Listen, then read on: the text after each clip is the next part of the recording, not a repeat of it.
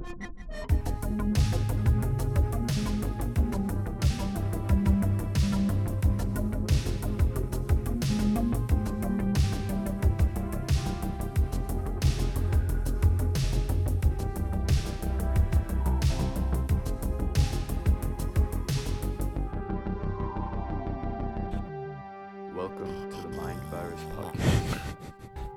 Hey, Hi. uh, is that how you wanted to start? I think that would be more audible for the listeners out there. Uh, okay. Uh, so we're going to do the Mind Virus Show. Welcome to the Mind Virus Show. My name is Jordan Bruno. And uh, today we're going to do the funeral version. I'm with uh, good morning. friend. I think we've talked a little bit about Good Morning Vietnam. That's a good movie. I'll write it down. We've mentioned it before, and we're not going to talk We about it. Movies don't today. get watched unless I post a link to them on the podcast page at mindvirus.show on the web. It's a good. It's a good uh, old fashioned anti-war film. Robin Williams uh, is Robin Williams. Robin Williams plays Robin Williams, Yeah, but but he also like he did in, like in Aladdin, in every other movie he's been in. Jumanji. But he comes in as a uh, he, he's sent to Vietnam to help with the the the radio station there, the the military radio station. 1987. and he he he uh he spices it up much to the much to the angerment of the people in charge and i think there's but of course the people the the, the dirty soldiers you know the people dying they love him because he plays music like real music and he's telling jokes and becomes kind of a little uh, somewhat of a celebrity Picture a man going on a journey beyond sight and sound. He's entered the demilitarized zone. Good morning! yeah rest in peace robin williams Yeah, for sure. But that's a that's a great movie about disrupting the powers that be. We used to make movies about that. Now we make movies telling us to trust and to Become the powers and become that the powers that be. be. Worship the powers that be. Right. Well, anyway, good morning. It's Monday, November 14th, 2022. the elections occurred after a fashion. Yeah, I was wrong in my prediction. So, first time, there's a first time, First time for everything. Yep. they they did happen. Nothing real surprising here in the great state of Utah, and you knew there wouldn't be because the national media wasn't talking about Evan McMullin like Okay. they like they were Oz and Fetterman or uh, Okay. some of these other prominent races, Herschel Walker and that election denier lady. I can't remember her name. so, and, and the national media, unlike 2016, when when uh, when Evan McMullin was uh, astroturfing the presidential election, it was on the ballot here in the great state of Utah, and the national media really made a big deal out of that. He was pretty well ignored, which meant that for whatever reason, people were satisfied with Mike Lee being the winner. Are And we he- like he just won- living in a He won easily. we're sort of living in our own private Idaho here, aren't we? In Utah. Our own private Idaho, Utah. That's a Well, Utah, I reference think to in, the B52s song. In, in, isn't there a movie called My Private Idaho as well? Maybe they did the song for the movie. It was the B52s uh, from their 1980 album Wild Planet. And then My Own Private Idaho 1991. Never seen that. Have you seen it? Not that I remember. Well, It's a B52s song. If you lived in the 80s, you had to have heard. well, I know the B-52s. Yeah, Yeah. What's a B52? I mean, it's a bombing airplane. a bombing airplane. Isn't that interesting? that was a good name for a, a band. and I don't even think they're American. Isn't the B 52s an American made plane, right? But the B 52s, were they Americans or are they from like Let's England? see. Um, the B 52s. Come on, Wikipedia. Where are you? Well, he's he's efforting on that. I will say I'll make my last point about the great state of Utah is that I don't think Formed in Athens, Georgia in 1976. All right, so they are Americans. I don't think uh, it was a big deal to have McMullin win here. There was there was no no advantage for the oligarchy because I think Utah has enough uh, of of the oligarchy here in the form of Romney, Spencer Cox. You know, there's enough yes men here. And Utah's I think- already kind of under the thumb. We've got the digital ID incubating here. You've got a lot of uh, military I'm trying- corporatism I'm trying to rooted escape- here. I'm really trying to trying to get away from this feeling of inevitability, of futility. Like this last election, I think has bothered me a little bit. It's like I re- I really don't. You know, they, they there's been a lot of talk about why the red wave didn't happen, and I, I, I, am I alone here? I'd love to see the listeners chime in on this, but I know we haven't read your comments on the air in a while. Maybe we should do that today. But am I alone in my understanding that it people were really not happy with the status quo? Like really, really not happy, and uh, it should have been an overwhelming reversion away from the these failed statist democratic democrat party policies Yeah, I I look, I'm, I don't think I'm alone in that. I don't, and I don't think just living in Utah in this private Idaho of ours prohibits me from being able to, you know, uh, put a finger on the pulse of of what's going on across the nation. I, I really think people everywhere are pretty upset. I mean, we, and I I've been back to the northeast and to the southeast this year in a car. It, it just seems like we, we were seeing enough uh, Biden stickers on gas pumps. You know, thank a Democrat. right. I did that stickers. Yeah, I if Granted, New York looked pretty Democrat, but if but there were a lot of Trump people in the Midwest. I'm telling you, if we want to accept that the elections are safe and secure, like and effective, we're told, They're very effective.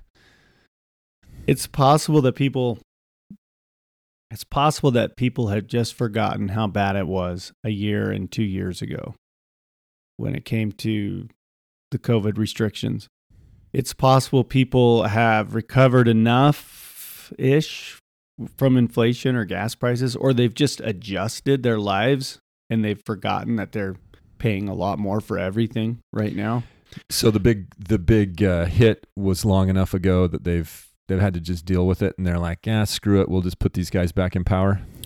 Yeah, maybe. And they just default to their partisan tendencies. I think people do that. I mean, I, I think the Fetterman Oz uh, election up in Pennsylvania was a really interesting study in how politics breaks people's brains because here you had Dr. Oz, yes, that Dr. Oz, the TV Dr. Oz, running as a Republican, something he's never been in his life, Mm-hmm.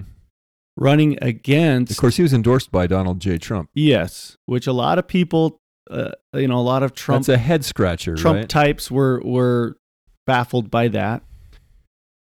And then you got John Fetterman, who is literally brain damaged, like had a stroke. I'm not trying to make light of it, but he should not have been running. It was like abuse what they were doing to him, and you just watched watch him in the debate, watch him try to string a sentence together. And my prediction here's another Bobby Flood prediction. We'll never hear from John Fetterman again. He'll he'll be there in his he'll serve his term and he'll rubber stamp everything. He's a reliable yes vote on everything Democrat. It's not like they're going to run him out there into the media to give speeches or something. Like mm-hmm. he's not charismatic and he can't he literally can't speak. So here you had this most absurd So election. it was a clown world, uh, a bizarro world type of an election. Yeah, I mean, It's like But no that- matter who that's the won, it was going to be bizarre. thing. Uh, Like the House races are the things that should have sort of been the bellwether here. I think. I know the Senate is highly susceptible. It's only two races per. Well, in the House, there was a bit of a red wave. Well, was there There was a red, ripple? Is what they're saying. yeah, yeah, but the, they they the, they took the House. The the So far- Republicans will have the House. Well, according to yeah, but there sh- they should have dramatically right. overturned that according to you know what what everybody was feeling. Right now, Fox News says, for example, that um, 19 House seats are left in play. That the Republicans have secured 212 of the 218 needed for a majority, meaning they need to win six of the remaining 19, which they probably will. But what I'm saying is that they were people were worried that they were going to pick up 50 plus. Like Right. It definitely. that's it, it those are less influenceable, less manipulable theoretically. right. Apparently, with the electronic voting machines, it's all doable. Well, You just have to have the right story for it. Like, well, the power went out, or the water main broke, or yeah, you had cameras go out in Nevada. Uh, Arizona's Arizona had places where they run out of paper. well, they're still counting in Arizona because see, the the Secretary of State, this lady Hobbs is her name. mm-hmm. she's running for governor. She's also in charge of the election. Where have we heard that before? That's happened in a state close to our private Idaho. Yeah, that would never happen. That would never happen. There's no way like the, the a state that doesn't have a secretary of state, Like maybe they just have a lieutenant governor that lieutenant manages governor that's in charge of the elections would also be on the ballot running for governor. That would never happen. But that's a big red People, flag. people would never think that there was the possibility of impropriety, right? You've got it's the most basic conflict of interest. You've got the person in charge of the contest is a contestant in the contest. When Amalickiah comes to you and says, I want to be second in command, I'll just give you the control of the army. You know, just let me be your second in command. We'll go back and we'll talk to the king and we'll see if we can diffuse this this tricky situation that I created with the Nephites. Mm-hmm. Go read Alma chapter 46, 47, 48 ish, just for kicks. Yeah, and then you've I'm got not this saying- whole debacle. I'm not saying Gary Herbert was assassinated. we didn't need to be. He's still alive and kicking, as far as I know. Oh yeah, he's still available Jones.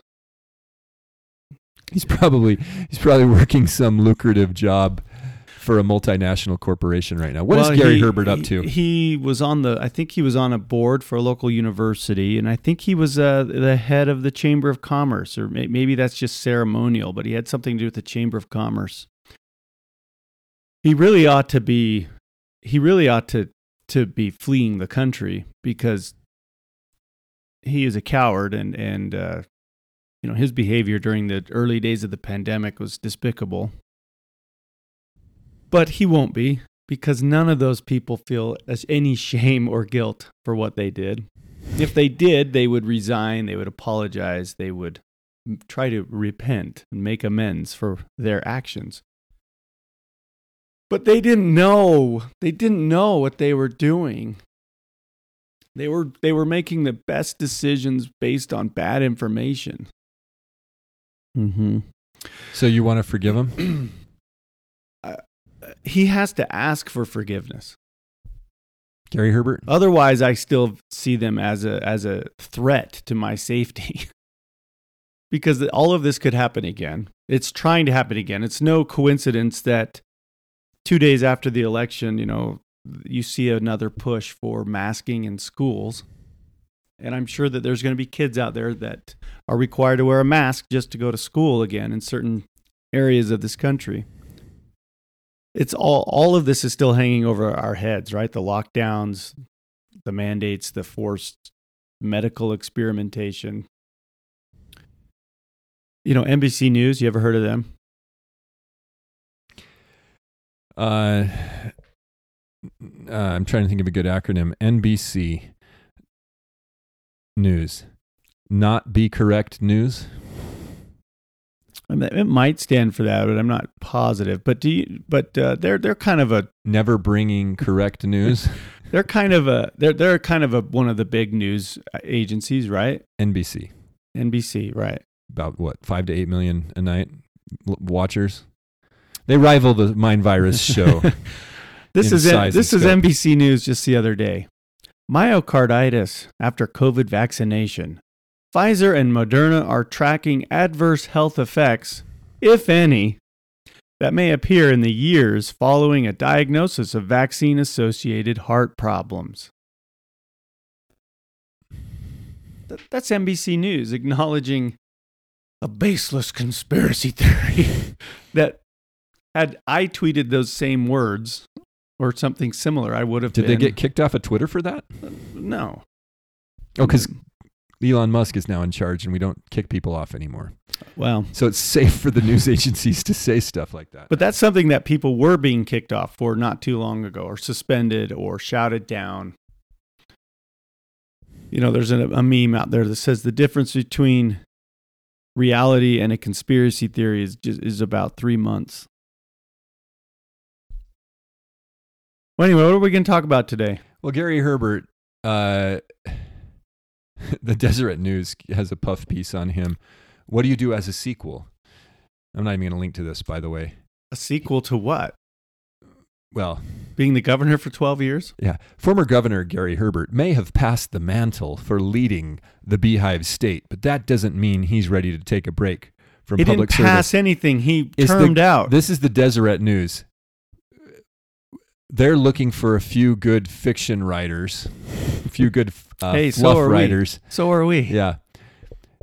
What do you do as a sequel? I'm not one to kind of just sit and rest on my laurels. My father taught me that a man's got to have a reason to get up in the morning, to do something, to give back, serve. Service is the rent you pay for the place you occupy.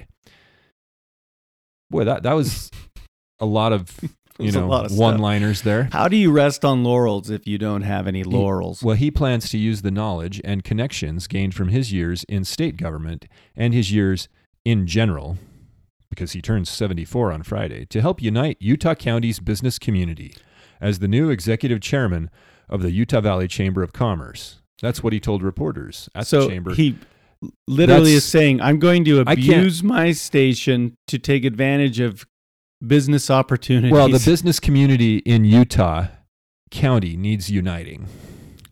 does it? It's it? very divisive down here. yes. What what is This is the Daily Prophet. This is the Daily Prophet, guys. I'm not. This is the Deseret News. I don't know who even reads this anymore.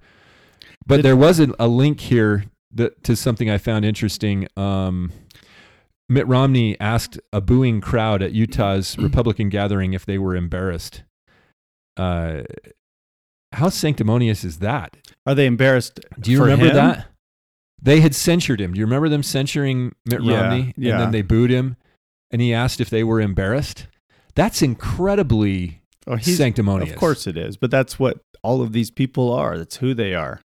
It's like when Spencer Cox said he was tired of protecting the unvaccinated in a in a press conference. Like, who do you people think you are? Well, I know who they think we are. They think we're just cow manure. anyway, I like that language though uh, that Gary Herbert uses. He's like, I'm going to use my connections to unite the business communities. Oh, so you're just going to continue to be a grifter? Okay, good to know. These are trite aphorisms. Is that what we'd call? It? I'm just stringing them together. I watched uh, last night. I watched the movie A Few Good Men. By the way, Mhm. that's a that's a good movie. hmm Tom Cruise and um, you need me on that wall. what's his name? You want me on that Uh, wall. Dang it! How come I Jack. Jack Nicholson? There you go. Yeah, th- there's a, a fun part of that movie where Tom Cruise goes out and buys magazines or newspapers, and he talks to the guy, and all they say back and forth are these little aphorisms, you know, little truisms. hmm You know, it ain't over till the fat lady sings. Well, you can say that again. it ain't over till the fat lady sings. So I walked into that one. You know, it's kind of funny. little yeah, the, contest. the uh, the Deseret News, by the way, has gotten really bad, like re- really over the top. Isn't is the Deseret News openly church run? Oh yeah, By the way, I'm seeing a lot of uh, ads for The Chosen on IMDb. By the way, yeah, they're getting ready to launch their season three, so there's been a little media media push. Sometimes when the, the stuff gets mainstream, stuff like that, sometimes it, it suffers in quality. So we'll see what they come up with for season three. I've got high hopes. I'm looking forward to watching it. yeah. So tell us about the Deseret News. You read it? You're a regular Uh, reader. No, but I have occasionally been steered toward it, and they're terrible. That's all I have to say. I mean, they're just terrible. They just they run the party lines, the regime lines. They they demonized the unvaccinated. They said, you know, there, there's an article from a couple years ago, something like, "Is the spread of the coronavirus actually your fault?" And it's just they're just you know they they're your like you've called Utah the Me Too state, and I the, the media here is the Me Too media. They want to be just like CNN. They want to be like NBC News. They want to be, you know, they want to they want people from the east to be reading the Deseret News to find out what's going on in the west, and it's like, I mean, the Salt Lake Tribune, uh, in in you know the Salt Lake City based newspaper was going out of business and the Deseret News bailed him out. And, and so the two major papers in the state of Utah have the same owners. Well, the But- currently the Salt Lake Tribune is owned by Paul Huntsman, and then they put it into a uh, sort of a nonprofit model. I'm trying to find out because they this can't is, make this money. Is, this is right. This is one of the Huntsmans, right? Paul Huntsman. Is Yeah. He, is he's the brother of John Huntsman Jr.? Yes, I Are think su- so. Are we sure of that? I'm looking for Uh, that right now. I think it's the same family. But, and I think before he owned it is when the Deseret News ownership group, Deseret Digital Media or whatever they're called, bailed him out. And at that time, it was reported that the Salt Lake Tribune had just 30,000 subscribers. Hmm. I mean, there's 12 year olds on YouTube that have Lots of 12 year have, olds have, that 30 big million just you know subscribers like so it that this is what the New York Times says about Paul Huntsman under the t- under the subheading "An accidental publisher." Mr. Huntsman was the sixth of nine children born to John Huntsman Sr. and his wife. It's, it's like he, they're trying to say he kind of like just fell into this. just lucked into But it this is what happened. Let me tell you what happened. Um, um, this is not sourced anywhere. This is just totally conjecture. Somebody they're in the back room. They're in the in the smoke filled room, the dark room, right? Of course, these guys don't smoke cigars. They're well they're they're in the back room at the at the in the star chamber making the discussions, and Paul Huntsman happens to wander in to talk to his brother John, john i've got that lunch order who's that you sitting uh, who's in sitting who's sitting on a bench off to the side of the table that everybody's around. Okay, remember the movie Spectre, James Bond, where they're in this big meeting in Rome and it's dark and they're all around the table and Dave Bautista gouges the eyes out of some guy that's he wants to take his assignment. That's the setting. John Huntsman Jr. is sitting off to the side. Paul wanders in with the um, lunch, calzones. I don't know what they ordered.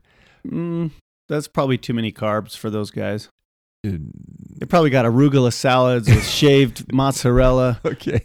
small little the little tomatoes Was it Chinese and some food? Would it prosciutto. have been Chinese food or something? Huntsman Jr. was, I think he's he's hip on the Chinese stuff right now. well he did he was the ambas- ambassador to china Yeah, he probably ordered out to like uh, Chinese aisle or something. Or i don't know those, i don't think those people eat the same way we do well, anyway, I'm sure they don't eat the same way that John Huntsman Jr. eats.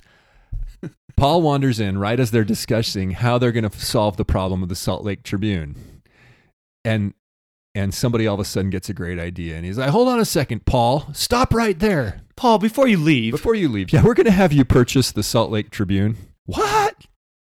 I i don't want that that's that's not a matter of an wanting. albatross. well, we're sorry, son. It hasn't made money since 1936. the decision's been made. oh, all right, all right. Now I'm going to need a low interest loan. Well, the best we can do is uh, 1.7%. Oh, come on. You gave Johnny a negative interest loan the other day. You made him the ambassador of China. Can I don't want to have have to a- run this newspaper. Can at least come with a puff piece in the New York Times. Look, Oh, son. All right. Look, son, quit whining. Can I have lunch with other newspaper moguls like Jeff Bezos? Uh, probably not. If but you- we'll see if we can fit you If into you can schedule. increase the subscribership, maybe we'll arrange a Zoom meeting with Jeff Bezos. Maybe. That's. I think that's pretty much how it went down. That's a And transcription. Paul Paul now owns the uh, Salt Lake Tribune, and he is uh, working to massage the minds of the thirty thousand people that visit that site. Well, you know, people have, have lamented the, the decline of traditional media and newspapers, and and and I think there's something to be said for that. But no one, maybe not no one, but the powers in that world, the the regime mouthpieces, don't seem to want to do any self reflection and ask themselves why. Well, it's the internet. Well, you you're on the internet, Right. These Why are newspapers are, on the internet. Why are you losing? Well, the reason they're losing subscribers, in their opinion, is disinformation, conspiracy theories, and lies. And the real reason is that that is what they peddle. They aren't telling the truth, and we can see that. We know that we're being lied to and manipulated. It just so happens that there's a few people in the population that like to be lied to and manipulated because they like to think that they're on the intellectual bandwagon, that they're part of the smart crowd. And, you know, the best and brightest in our country are journalists and politicians and you know, the heads of venerable institutions like universities and hospitals. It's clear by the latest crop of, of candidates, we're not sending our best and brightest to Washington. We're not sending our best and brightest to journalism school. Our best and brightest are starting podcasts. we, oh yeah, By the way, has anybody heard from Dr. Fauci lately? Is he still is he still in the country? I thought he was going to retire. at the end of the year. But what I'm thinking year? is, what I'm thinking is by retire he meant get smuggle himself to the Bahamas, where he's going to shack up with the FTX guys. Okay, let's talk about FTX. Like, so we had the we had the election, which again, It- it was just kind of it's kind of everywhere. fizzled this out, this right? red ripple thing. It's even on the Deseret News on the advertisements Well, on the, the side. that's the talking point being that it, that's the 4 a.m. CIA talking point. Red out. ripple. Say ripple. Call it a ripple. Let's pretend that the elections were were actually fair and real. Right. This is a pleasant fiction. So you, you ever seen Gladiator? yeah, but I don't remember all eno- well enough to quote it. Richard Harris, who also played Dumbledore Yeah. in the first movie before he died in real life. Mm-hmm. he played oh what was his name? He was the the emperor augustus maybe. The father of uh, yeah and he uh, what's father of joaquin phoenix, Phoenix, yeah, and he has a sister who's played by somebody i don't remember but he takes the sister aside just before his untimely death spoiler alert and he says something like let's pretend that i am a loving understanding father. Connie Nielsen plays Lucilla. and she says this is a pleasant fiction I really like that movie. That's a good, that's a fun movie. yeah, it's a good one. But I derailed you. You said let's pretend that the elections are fair and secure and effective. Yeah, and then And we save. can we can move on to uh, this FTX debacle. If if you are paying any attention to the financial markets, you should be aware that Bitcoin lost about twenty five percent of its value, maybe more in the last, or more or less in the last week or so. What's the story on that? Do you know more about that? About FTX, Yeah, I mean, I've I, just been I'm kind of little bit. learning about it. Like I had no, I'd seen FTX. I'm a I'm a baseball fan, and I watched the baseball playoffs, and the umpires had this patch on their sleeve that said FTX. Mm-hmm. And I remember thinking, what is that? And I looked it up and it's a crypto exchange. And I thought, should we really be having advertisements on the people that are supposed to make sure the game is played fairly? That's a good point there, Bobby Flood. What is FTX Exchange? According to Investopedia, FTX Exchange is a leading centralized cryptocurrency exchange specializing in derivatives and leveraged products. Though now there's some interesting uh, rabbit holes or or tangential strings to follow there. Derivatives were essentially the thing that caused the 2008 financial collapse. Uh, things like credit default swaps, which are financialized uh, products that you can, or insurance type of products you can purchase on top of other products like mortgages or mortgage rates, etc. That's what created the collapse of uh, 2008. You know what the guy's name was that founded FTX? Bankman Fried. Yeah. Sam Bankman Fried. Like that that's Do you think they made that up?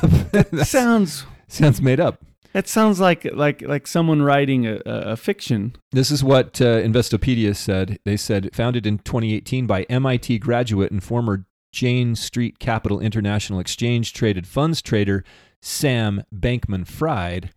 FTX offers a range of trading products, including derivatives, options, volatility products, and leveraged tokens. It reminds So- me of uh, the the the lieutenant prime minister, the deputy prime minister, I guess, in Canada, number two. Free, Freeman? her name is Christia Freeland. Oh, Freeland. Okay. There's some some irony there as she was standing up on a on a bully pulpit telling everybody that Canada is no longer a free land. So just as we as we were about to start the podcast, I was lamenting to Bobby. I was like, "Are we living?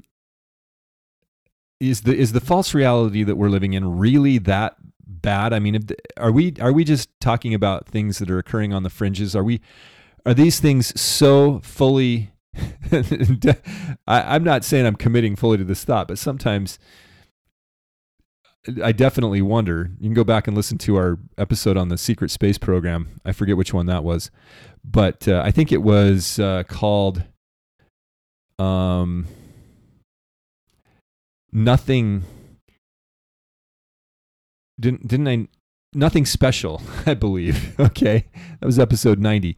But I'm asking myself. I mean, are we really living in some sort of a fully puppeteered reality where we're just talking about things they had they have engineered for us to talk about a couple of years ago and they made up these players like freeland and bankman fried and then they just it sure come- seems that then way. they just throw at us this debacle where a ton of people lose a ton of money they shuffled a bunch of money into the democrat party and into the into the mechanisms well, what what you've had here, I guess. because that money didn't just go nowhere well, yeah, it, it uh, a lot of it went to Ukraine, exactly and then Ukraine turned around and inv- See, invested in here's- here- small arms dealers around the Well, world. or th- this is one of the little flow charts I've seen with FTX, is that the U.S. government takes tax money and gives it to Ukraine in the form of war aid, or uh, what did they call it back in the day? I remember we talked about this term, uh, lethal aid, Lethal aid is how they called it.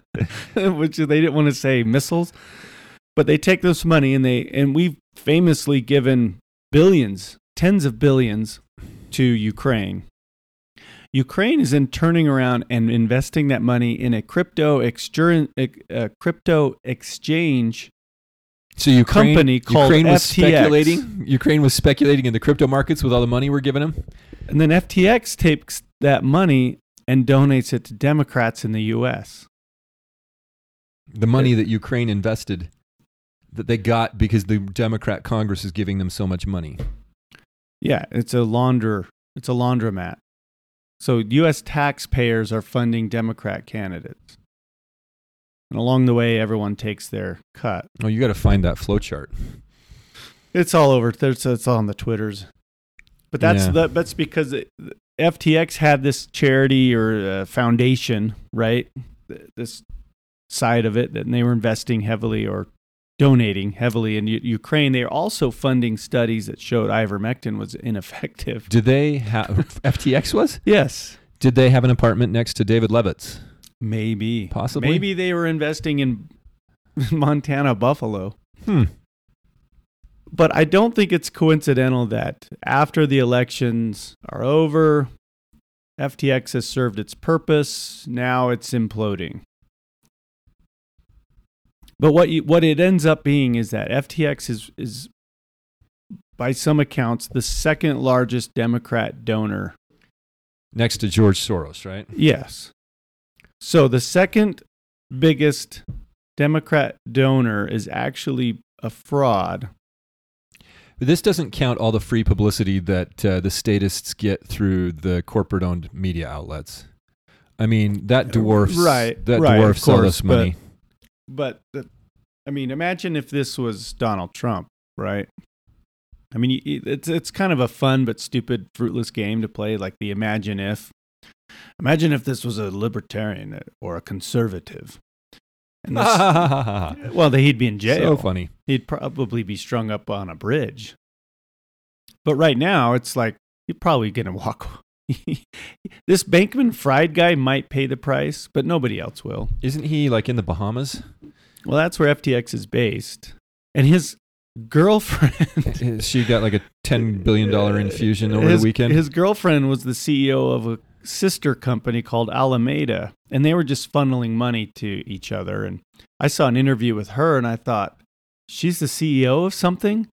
Like she couldn't run a she she couldn't she couldn't run a, a Sim City game effectively. Apparently, Anyway, it's- it's Zero, these- Zero Hedge is reporting that FTX founder Sam Bankman Fried lists Bahamas penthouse for 40 million. So he's selling his house, a penthouse in the Bahamas. Meanwhile, Amazon is going to fire 10,000 employees this week. Yeah, I think these tech companies are just bloated. Because I don't think Amazon's sales are hurting, but I just I- think they have too many. Like like Elon Musk is he's dropping little tidbits here and there about Twitter, and he's claiming that Twitter was spending thirteen million dollars a year on lunches for the employees, but badge scans, meaning like when you go to work, you scan your ID badge to get Mhm. into the building, show that only 20% or so of employees are working in the office. So they were buying, he said there's more people preparing the food than are eating it. So he's cutting out the free lunches. And of course, people are losing their minds. And it's like, just bring your own lunch like every other adult in America. Like that, that was a nice perk to get free lunch at your office. And it's also very, very, very rare to get free lunch on a daily basis at your office. Like that's not that's not normal. It's a cuttable expense, is what you're saying. It's a Yeah. rational thought. normal is you bring a sandwich in a in a little bag and you eat it or you walk across the street and buy a sandwich Right. it more and more it seems like the the employees at twitter lived in a fantasy world They're that going they thought the they're rest going of to the move on world to other also companies lived in. Oh, and, oh, and sure. spread their fantasy abroad. I mean, San Francisco is full of all of these these startups and unicorns, and where these delusional people work at them for a little while until the company collapses and they move on to the next one. You can build a whole career Yeah. being a serial entrepreneur at fail-safe unicorns. Utah has a lot of that. yeah. We're the Silicon Slopes. yeah. Anyway, Yeah. I, I feel like we're just sort of ranting a little bit today, but uh, No, it's okay. But yeah, uh, this FTX thing is interesting. I mean, it, a, a lot of people, some good people, probably a few honest people, lost some money, lost a lot of money, and this this like thirty billion dollars just vanished. Well, where did it go? That's the question. It doesn't just disintegrate. Well, that uh, you know, I think that it kind of can when you when it's all based on leverage. That's the problem. Is that uh, we have um, when you take out a loan, that money gets essentially printed out of thin air, right? yeah, it's just it's, just ones and zeros on a computer. yeah, it's um, fractional reserve banking. This gets a little bit tricky to understand, but at the basic bottom line of this whole thing, all of our currency is based on debt. Every dollar that we have was borrowed into existence. It's not like somebody had that dollar and gave it to you, it was borrowed. So you have the promise to pay back with interest every bit of currency. And then that idea is multiplied out there into what what we were just talking about derivative markets where somebody will put up a stock and um, or put up a, a coin or something like that and they'll they'll lend it out they'll lend it out to more than one person at the same time in some cases. And you then have a new financial intr- instrument an options contract or a, a swap contract on that already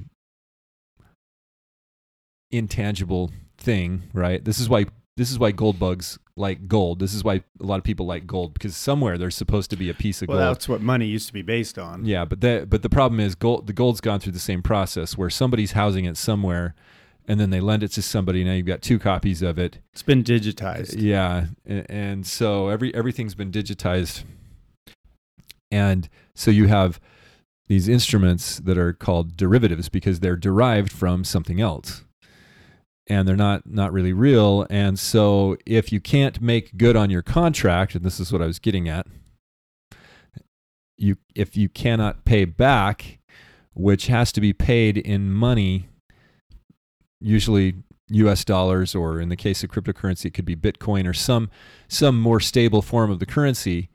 If if that gets wiped out then um all of that value disappears right? The perceived value disappears, and it can create.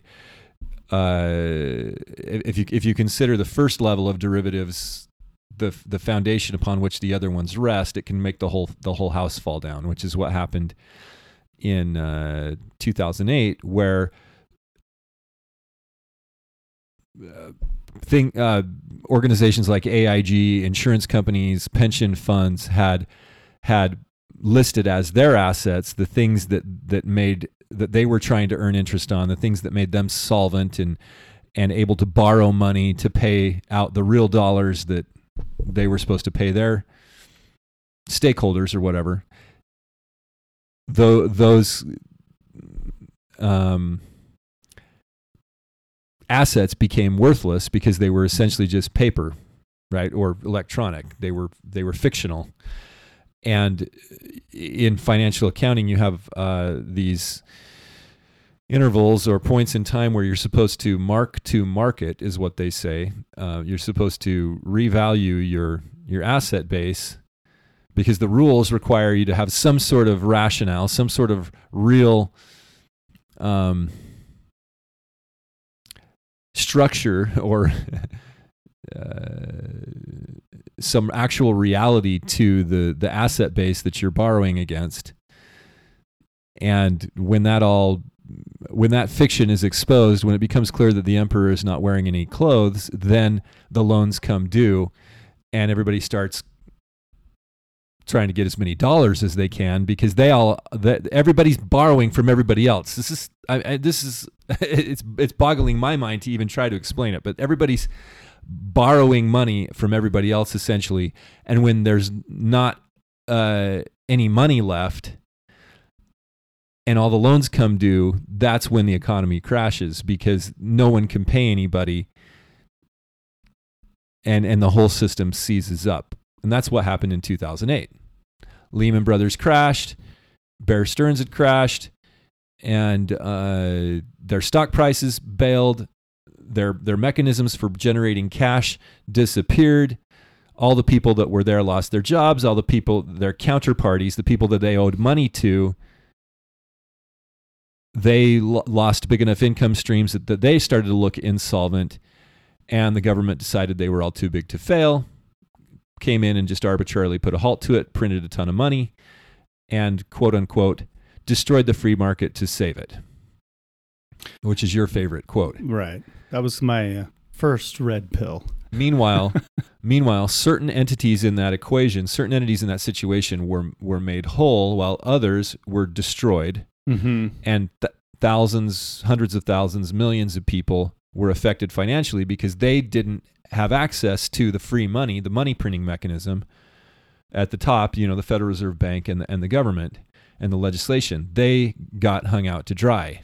Tons of real people get hung out to dry.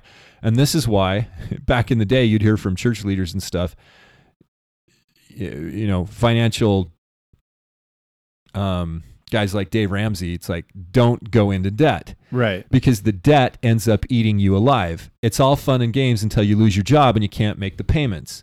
And then you have to give everything back that was purchased on debt. So that it's I, I realize what I just said was like a bunch of I don't know it was, it was quite a word salad, but it was a lot of convoluted um meta data information about the financial system and it is that convoluted It's like made you to get be in there, that way. you get into it, you try to figure this stuff out. it's made to be that way to It's hard to explain it simply. it's made to be that way to make people like us not understand it, therefore not pay attention to it, not care about it. We only are- see that there are things that happen once in a while that cause the market to crash or to skyrocket, or you hear about stuff like FTX. Oh yeah, it's because it's unregulated cryptocurrencies, and it's like, well, they are regulated and somewhat, and also that's not really what happened here. This wasn't. This is more than just a case of a guy named Bankman Fried stealing people's money. I think that this whole, I think FTX itself was a setup. Once it's a laundromat, but what is the first thing that Biden's press secretary, what's her name, Carrie Ann Jerry Pierre, whatever her name know. is, she comes out and says, "We have to regulate Bitcoin. We have to take over Bitcoin." It's like you don't say you know, of course they want that. Right. It all leads to the same end. All roads lead to central bank digital currencies. And they're trying hard to get us to that point. Right. so world world GDP is uh, estimated to be 96 trillion dollars. Think about that for a minute. United States Apple's GDP got that on cash on hand. United States GDP is estimated at 23 trillion dollars in 2021. That's gross domestic product. The idea is uh, this is the total value of the economic system. Mm-hmm. Okay. Uh, so if you took the entire economy, all sucked all the money out of it, and took it to the bank, it would be twenty three trillion dollars. Uh, the the economic activity during the year, right? This isn't the total value of the assets. The total value of the assets might actually be uh, well, that's that's a good question. We can try to value real estate assets. We can try to value uh, monetary assets, et cetera. But uh, financial derivatives are estimated to be currently valued at somewhere between one and two quadrillion. So that's one and two thousand trillion dollars worth of financial derivatives. So the entire economy is dwarfed by a factor of ten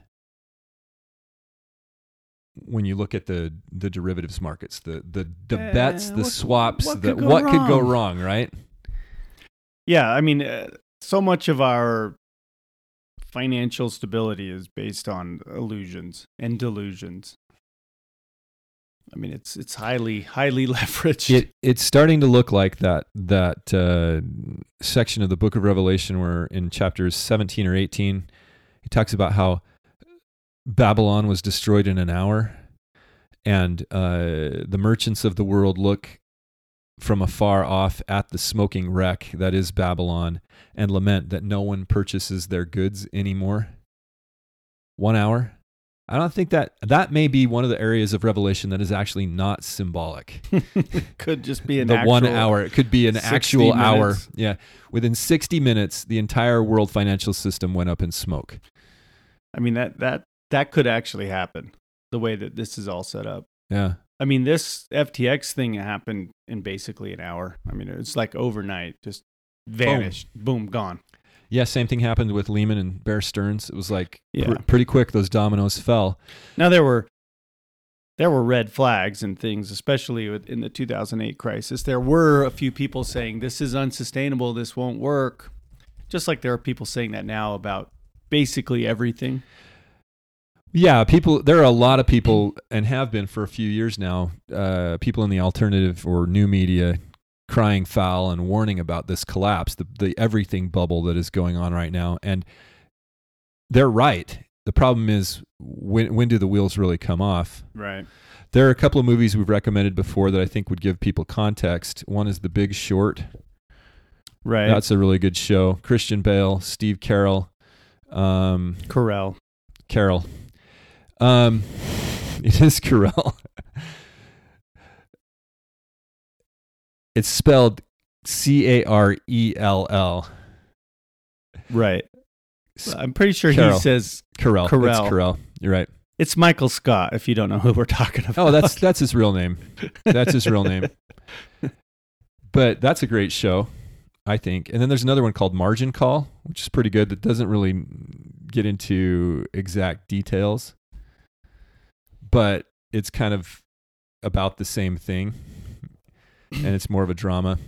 It's got uh, Zachary Quinto, Stanley Tucci, Kevin Spacey. Remember that? Did you ever see that?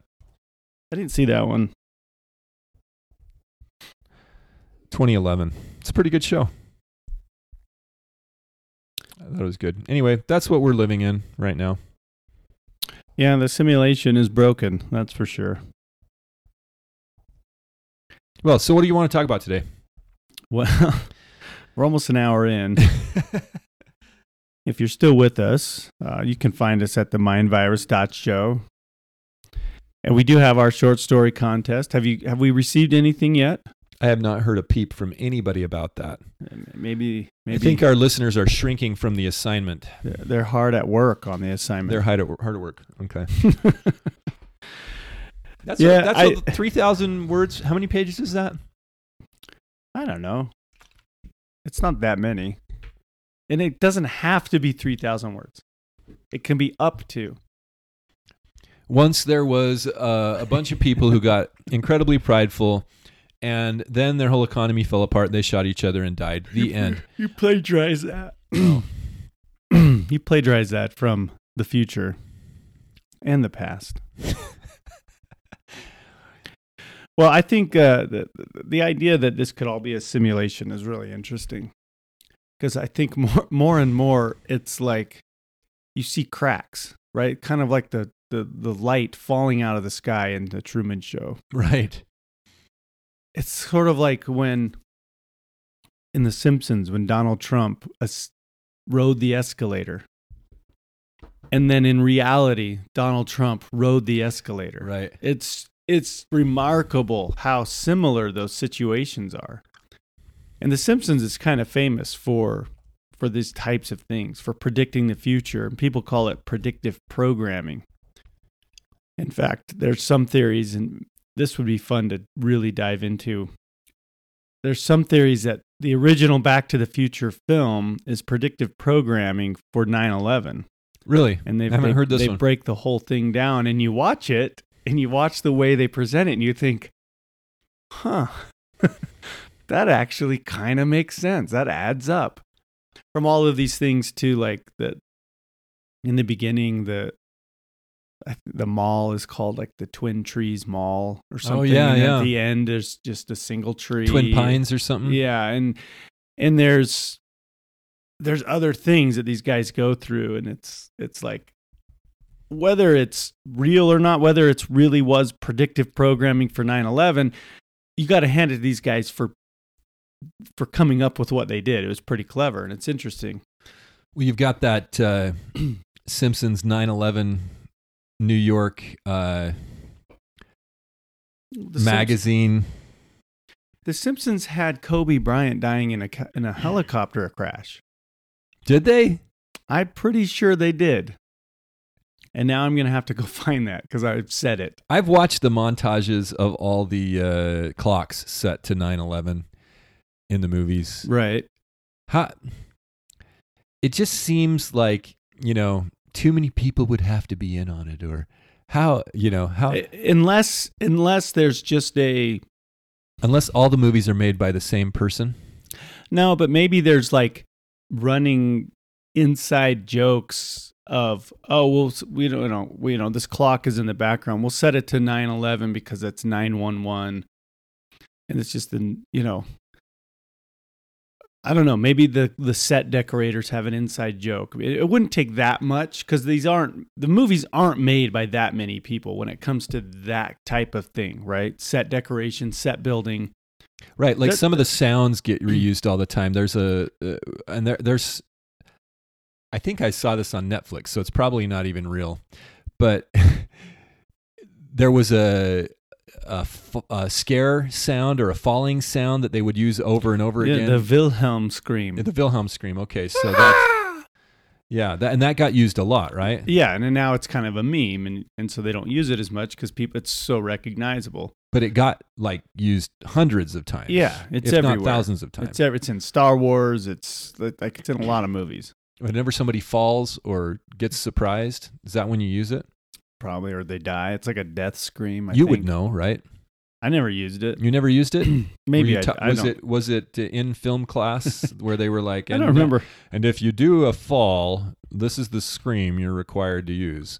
And if you have a clock, you must set it to nine one one or The Wilhelm the the Wilhelm scream is a stock sound effect that has been used in a number of films and TV series beginning in 1951 with the film Distant Drums.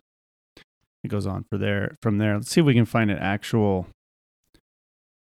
uh actual uh clip of the sound. Sure we can.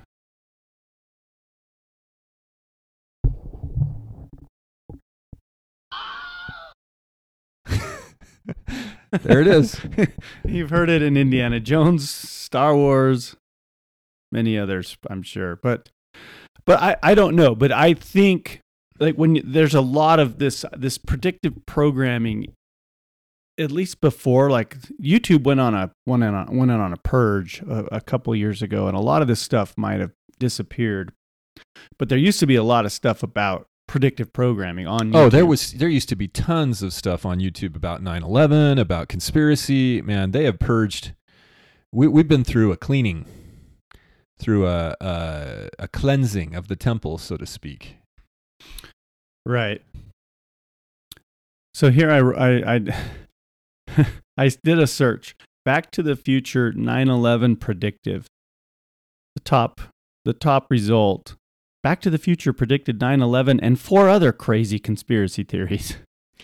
Well, Go- going online in the age of conspiracy theories. The Atlantic, October 21st, 2015. yeah, I'm looking at that article. We're not going to link to that. We're not giving them Washington traffic. Post. A YouTube video claims Back to the Future predicted 9 11. Without a blatant display of humor, parodies of extreme views on the internet can't be distinguished from the genuine article. Some people are just predisposed to view conspiracies lurking lurking behind every corner. It's funny that all of these mainstream places would even bother covering this video. If it was such a baseless, crazy theory, why Well, not it's just damage control, right?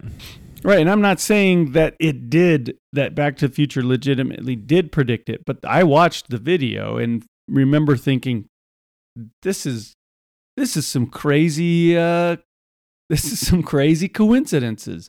And pro- bravo to the people who made this for finding all of these minute little details and putting them together into an entertaining Mm-hmm. and informative and interesting theory.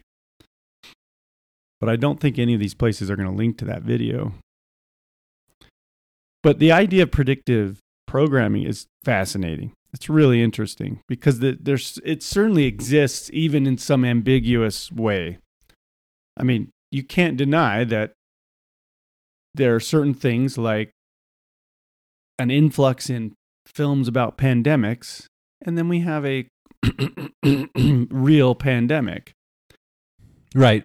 that features that in the real pandemic that features a lot of these extremities from the movies, like these lockdowns and the.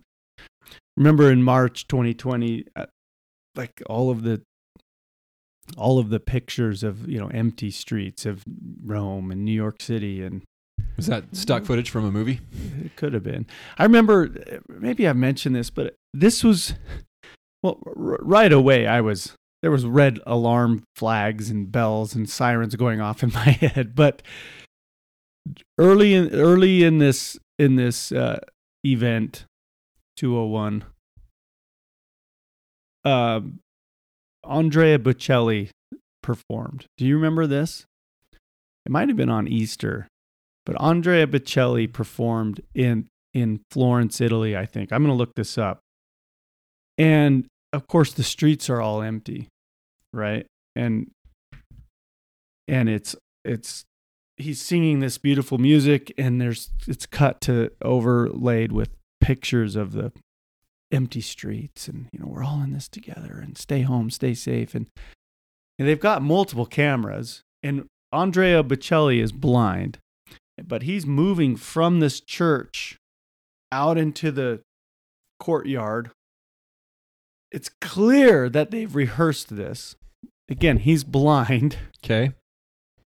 and so it had to have had some some some rehearsal. He had to have known I got to take this many steps, or he had somebody, he had a buzzer or something telling him when to stop, when to walk.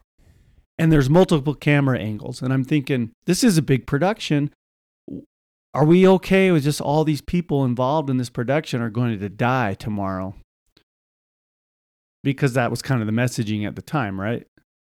You got to stay home or stay safe. Well, unless Italy- was like on fire. right unless COVID. you're making a propaganda piece that's going to pull at the people's heartstrings and make them feel sad and noble for staying home.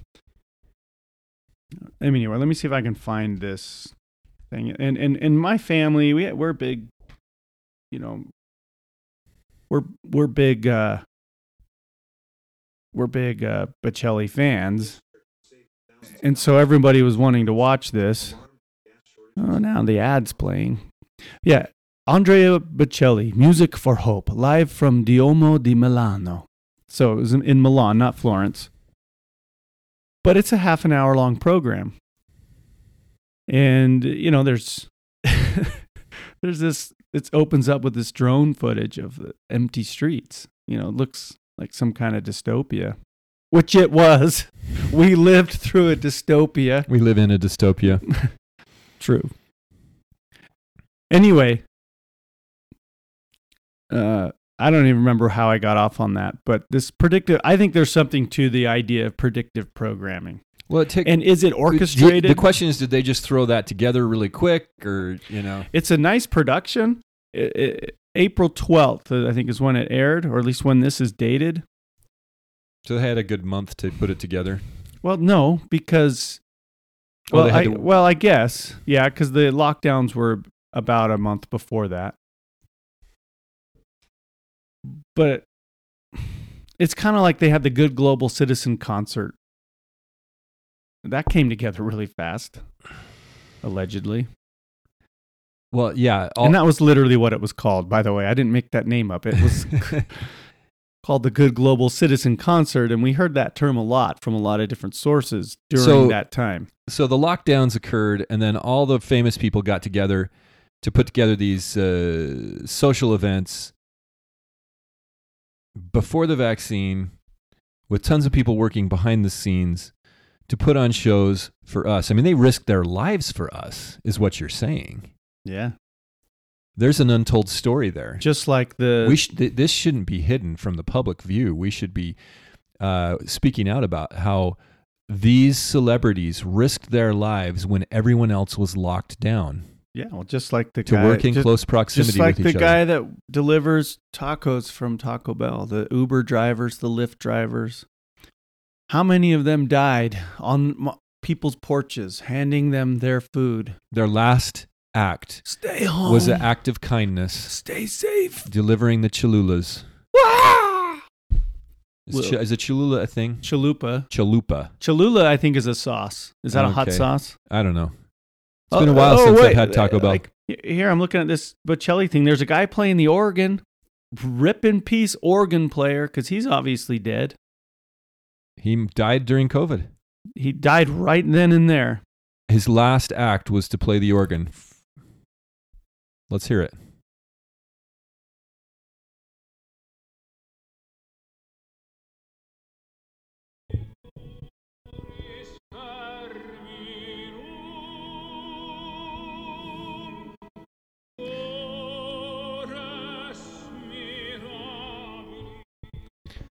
So there are many unsung heroes that help move that organ. Well, this is a sung hero. He's literally. Oh, he's singing. but but he I walked right into that one. He didn't. You could say that again. I walked right into that one. He didn't die. Uh, Bocelli didn't die. In fact, he was here in Salt Lake City not too long ago. Well, that's because we're safe and effective here in Salt Lake City. I like predictive programming. Ugh. it's a cool topic. Yeah, I wondered what, but like, so that's the question, right? How how much of this is uh, really engineered? Because it's starting to look like I think I feel like it's more engineered than we think, but maybe not as much as like it's not hundred percent engineered. But who's doing the engineering? Satan. there, there's definitely what's how's the phrase go? We don't fight against We f- armies, but uh, principalities. Yeah, we fight not against uh, flesh and blood, but against uh, principalities, dominions, spiritual wickedness in high places. Yeah, spiritual wickedness in high places. That's who's orchestrating this. So, do you think that when they do the Spectre meeting, you know, the one we were talking about with the Huntsmans, Mm-hmm. Do they have like Satan on speed dial? I mean, how is he? Do they have they conference call him in? Is, like maybe he's on Zoom. I think it's a bit like um, in Harry Potter when Lord Voldemort needs the Don't Death Eaters. When he who must not be named needs the Death Eaters, he casts that spell, which then lights up the tattoos on their arm, the right? Dark Mark. and they portal out of there. That's I think that's what happens. They don't. You don't call Satan. He You don't call him. He, yeah, he Yeah. calls you. You appear. Right. You, you apparate into his realm. right. So that's where the Star Chamber is, the real Star Chamber. Did you ever read? Uh, Parley P. Pratt wrote a dialogue between Joseph Smith and the devil. You ever seen this? No, I haven't. I think I've still got it handy because I was reading it the other day. I I hadn't seen it either, and I started reading it. It's quite long, and it's kind of written. It's kind of written like a play. Um, a dialogue between Joseph Smith and the devil, Parley P. Pratt. Parley P. Pratt. This dialogue was published in the New York Herald on January 1st, 1844. Parley P. Pratt wrote, Visiting Northbridge, a short distance from Boston, and having a day's leisure, I wrote a dialogue entitled Joe Smith and the Devil, which was afterwards published in the New York Herald and in various papers in America and Europe. It was finally published and republished in pamphlet form and had a wide circulation, few persons knowing or mistrusting who was the author. And then he kind of writes it like a like at a play. Enter the devil with a bundle of handbills, which he is in the act of pasting up. Wanted immediately. All the liars, swindlers, thieves, robbers, incendiaries, murderers, cheats, adulterers, harlots, blackguards, gamblers, bogus makers, idlers, busybodies, pickpockets, vagabonds, filthy persons, and all other infidels and rebellious, disorderly persons for a crusade against Joe Smith and the Mormons. Be quick, be quick, I say, or our cause will be ruined and our kingdom overthrown by the fool of an impostor and his associates. For even now all earth and hell is in a stew. That's the opening paragraph. it's quite long. I haven't read it Funny. all, but the the basic premise is that the devil is upset at Joseph Smith because Joseph Smith is teaching that people can receive personal revelation. That's the extent of it. Well, that's the opening. That's kind of the That's the main so far. conflict. And that, that this upsets the devil because he likes the other churches that keep people deaf and blind. hmm. Anyway, How did the, how was that received? I don't know. Very well. no, I don't know how it was received. But it was published in many papers apparently, according to Mr. Pratt. Right. We can link to this. This is a um, this is at a uh, a BYU database is where this link comes from. mldb.byu.edu.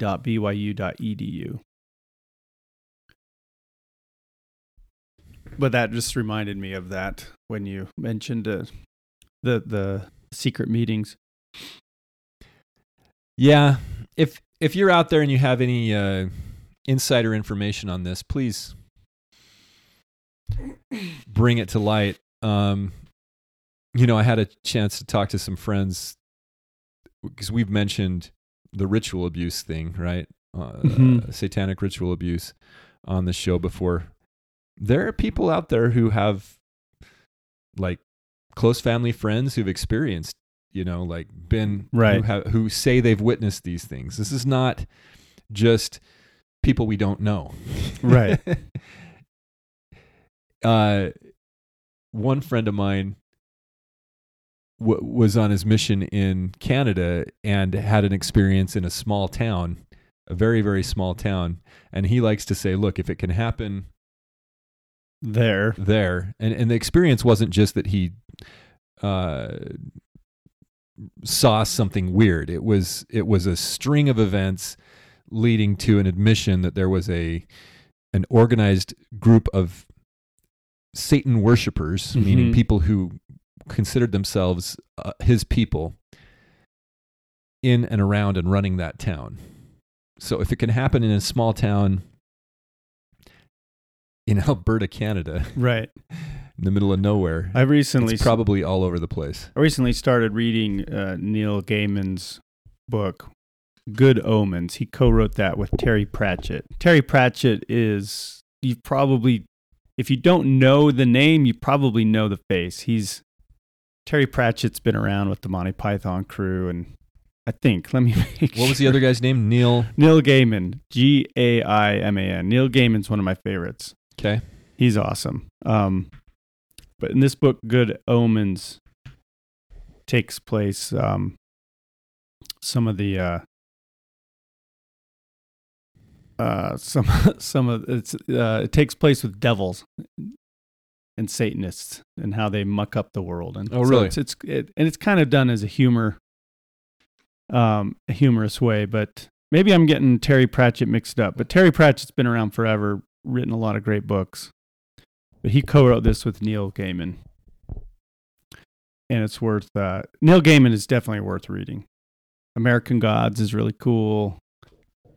Uh, Anansi Boys, which is kind of a sequel to that. He's really well known for The Sandman, and uh, there's actually a TV series of that on Netflix.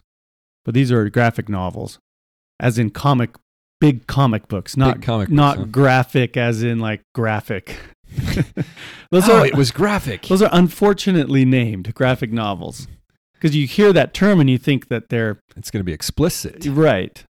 They're just salacious. they're just fat comic books, and some of them are probably graphic, but they're just fat comic books, Hmm. novel length stories told in comic book form. Anyway, um, it's kind of fun. It's kind of like the sort of like the Screwtape letters, which are letters from a lesser devil to a, Right. a, a senior devil, and C.S. Lewis wrote those, and of course, there's great insight into maybe you know the methods of devilology.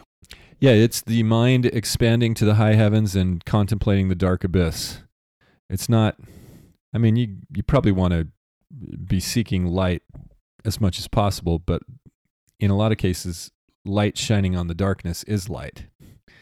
Light exposing the hidden things of darkness is an important part of that acquisition of light. You got to understand what you're up against. Yeah, I, I don't think Terry Pratchett had anything to do with Monty Python, but he was a well um, accomplished author. He died in 2015 from Alzheimer's. Well, I, I man, the black pill is It's powerful pill. powerful pill. that this whole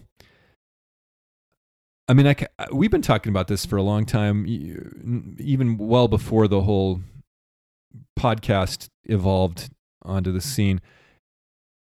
And you know, and I and I've definitely contemplated the possibilities that the the situation is beyond repair. In fact, I think I've told a lot of people, probably here on the podcast, even that all we're experiencing are the symptoms of decades, if not centuries, of of um, corruption. Right? It's the this is the what we're witnessing is the inevitable result of the hubris of mankind and our tendency to love darkness more than light because our deeds are evil. We we we tend to um, be under condemnation for our thoughts and actions and desires that are natural. They're they're they're typical of the natural man, right? The natural man is an enemy to God and has been since the fall of Adam and will be unless he yields to the enticings of the Holy Spirit, and be, puts off the natural man and becomes a saint. This is this is typical of the world, and we we're supposed to rise above it, right? That's the point. I think of Scripture, of the the teachings of the the sent ones, as Hugh Nibley would call them. We we need to rise above it and be better, and and remember who we are, and act like it. So I, I know I've definitely been down this road before and talked about it extensively that you know this is just the way the fallen dead world is but it's just it's like you want your team to win right you want and, and i'm not saying my team is the republicans but i wanted to see the anti-statists win i, I, I want to see Right. wanted to see America take a breath of fresh air here. And it's just really sad because what, what happened with the election either demonstrates that we are apathetic and we don't care, or they have the state, the, the oligarchy has the, that kind of control that they've, they've manipulated all of the elections and i think it's i think that's where it's at i really think we're headed for more significant anarchy because the, people right now are are gonna recover from what was like their team losing on saturday or something a big a big loss an important loss. But this this has farther reaching repercussions than your team losing to its crosstown rival for the umpteenth time. When people start getting hungry, you know, when enough people lose their jobs, this is going to lead to chaos. And the controllers definitely want chaos because then they can implement greater restrictions and controls. They can they, they want the people to be clamoring for law and order the, if you think these Democrat run cities that they that they just intend to um to continue with the status quo, you know, that, that that it's that it's just inept for the sake of just because they're inept. No, this is there's a very real plan to destabilize America so that they can create their order out of that chaos. It just takes a while. Right. It takes a while. So so you've got to have that type of what appears to be incompetence going on in order to have the crime necessary to clamp down, to bring in the police state. So the the question is though as a again the analogy of riding the tiger is appropriate here. These these guys have a tiger by the tail in in the American public.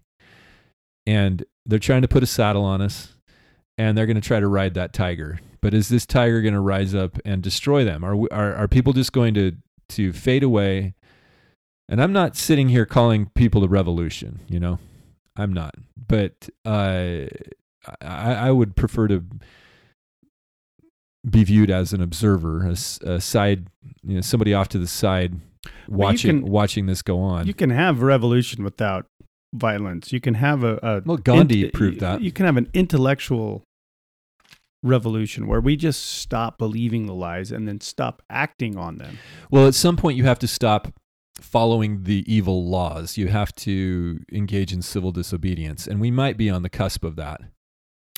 But Yeah, that's so living living through it in slow motion is just so really stigmatized. It's like it's so stigmatized. About the only thing present, uh, you know, acceptable nowadays is to protest against something the statists tell us to protest against. Some form of racist Against Russia. or Russia. Or white people. Well, yeah, of course, that goes without saying. Uh, yeah, and and th- this is th- these are big black pills. The question is, where where are you, America? are we really going to take this? I mean, in in Utah, everybody's going, okay, Mike Lee won. We're okay.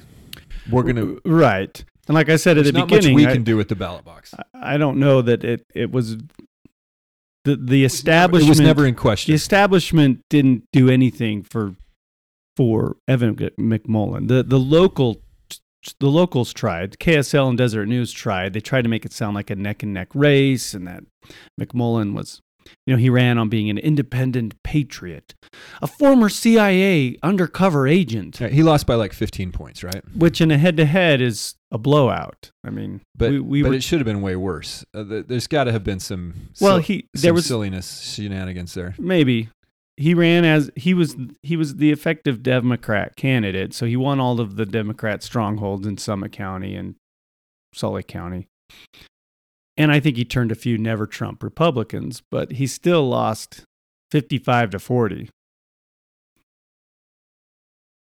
So all is well in Zion. That's what, oh of what course saying. no, Yeah. yeah, of course by the way I, f- I found a repost of that back to the future video Cool. on youtube and there's this giant context warning Yeah. What does it say?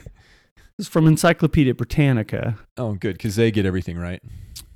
Context September 11 attacks, also called 9 11 attacks, series of airline hijackings and suicide attacks committed in 2001 by 19 militants associated with the Islamic extremist group Al Qaeda against targets in the United States.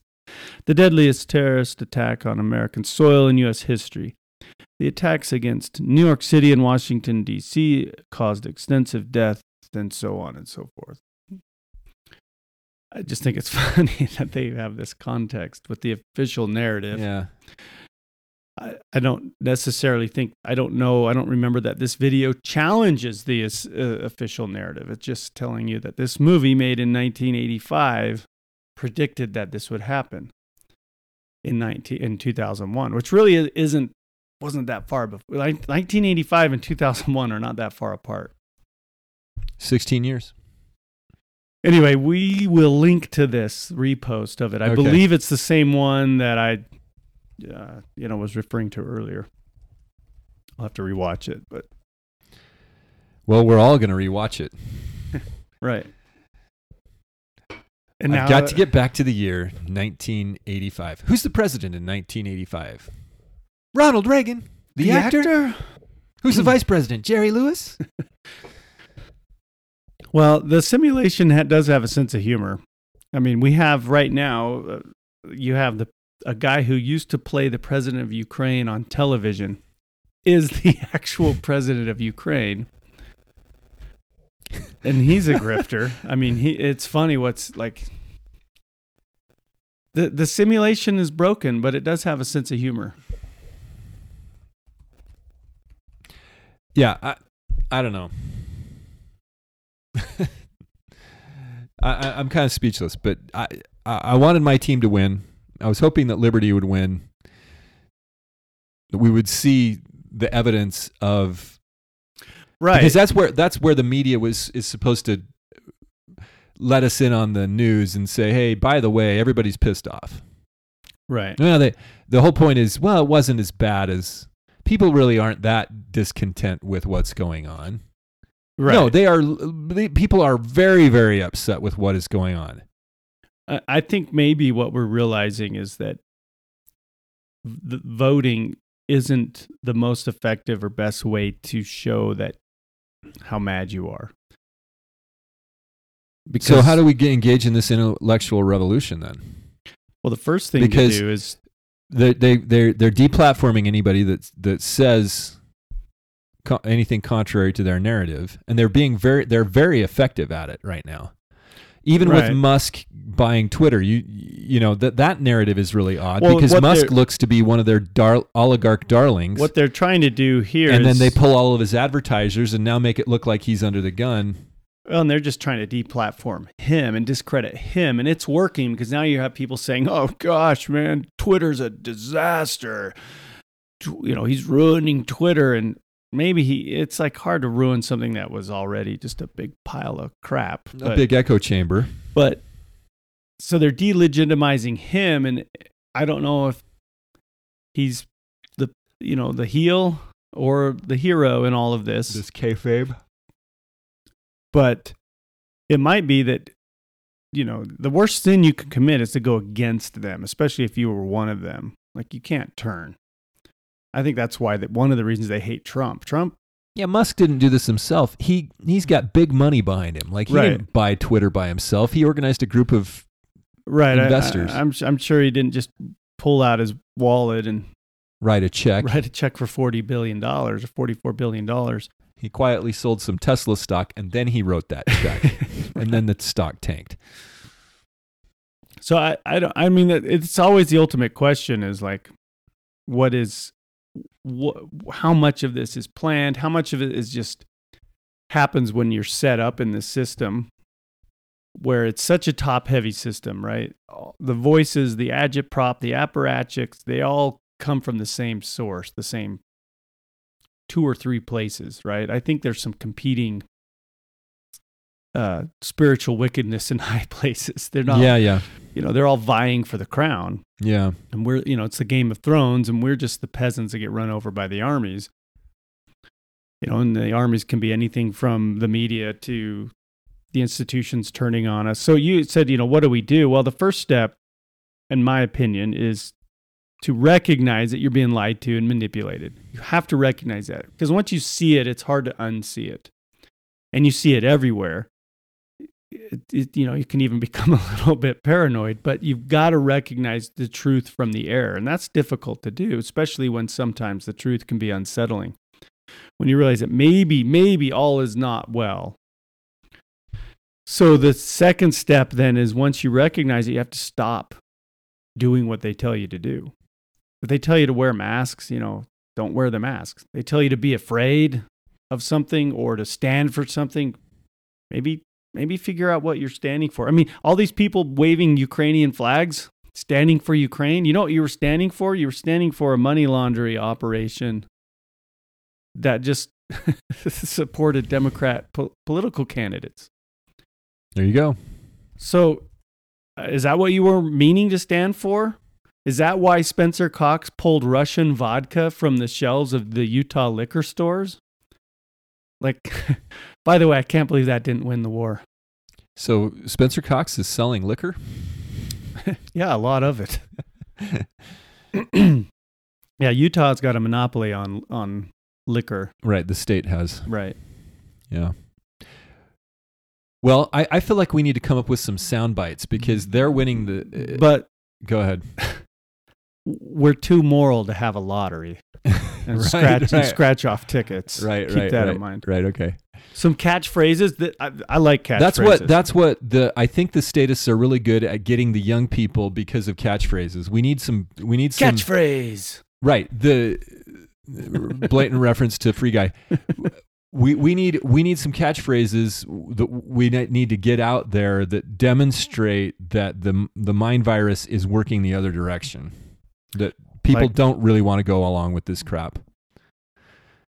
I mean, the it just doesn't get very well publicized. Like the I did that stamp uh, stickers on the gas pumps. I've seen them. That's pretty good. I've seen them. I did that. You know, I'm sure that the stations are trying to remove those as fast as they're getting put up, but yeah.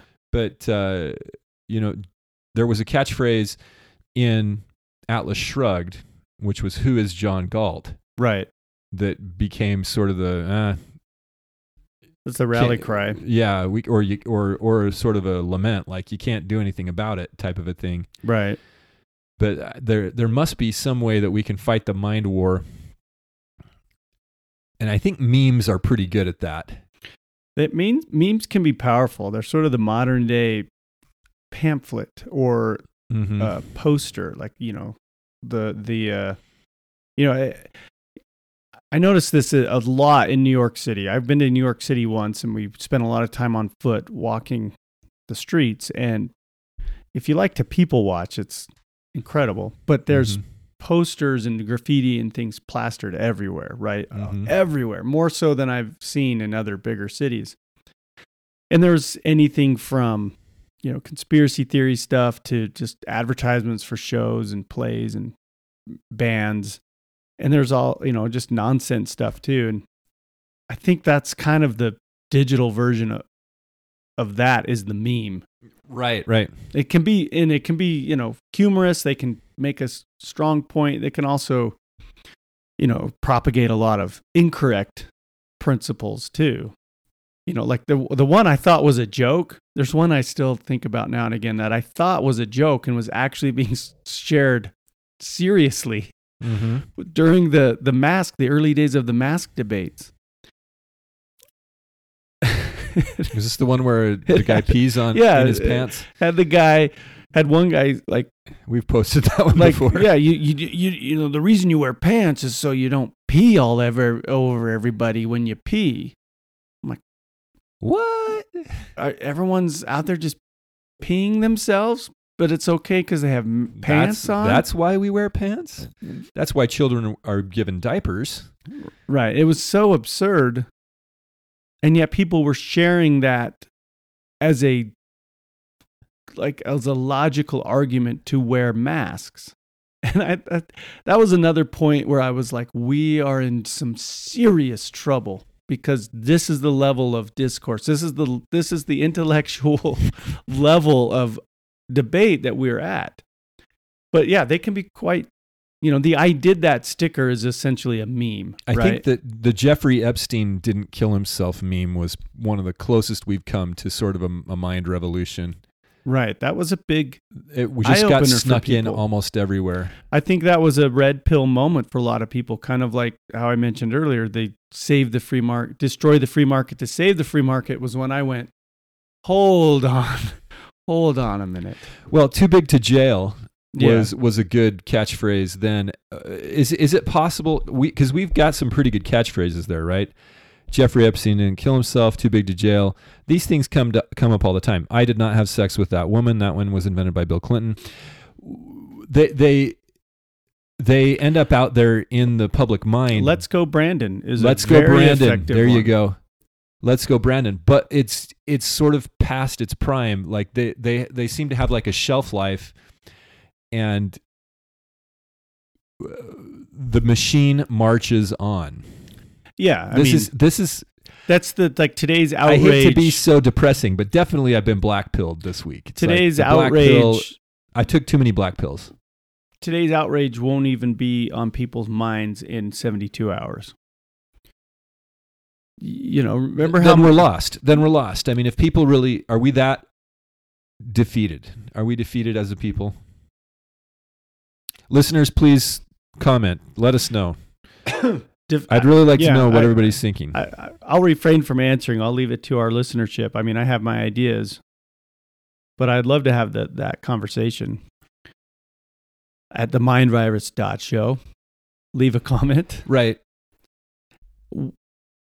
I mean, th- there there's a I think there's a small percentage of the population that's really down the rabbit hole. You know, we'd consider ourselves down the rabbit hole. I'm not saying we've got the whole truth here, but um, there's a I think a larger portion of the population who loves America, wants to believe the vote is uh, that it's possible to change things by voting, that the vote is safe and effective, Right. And they're now. I I think the question is, are they right now waking up? Are we just? Are some of us just a little bit ahead of the timeline? What I think what would have to happen is something that can unite people. And the COVID lockdowns did that. There are people that were Well, lifelong. united a bunch of people that didn't have the money or power to do anything about it. well, yes and no. I mean, it, it, I think it red pilled or black pilled a lot of people who have significant Twitter followings and things like that. And yeah, that's in the long run, that's not much.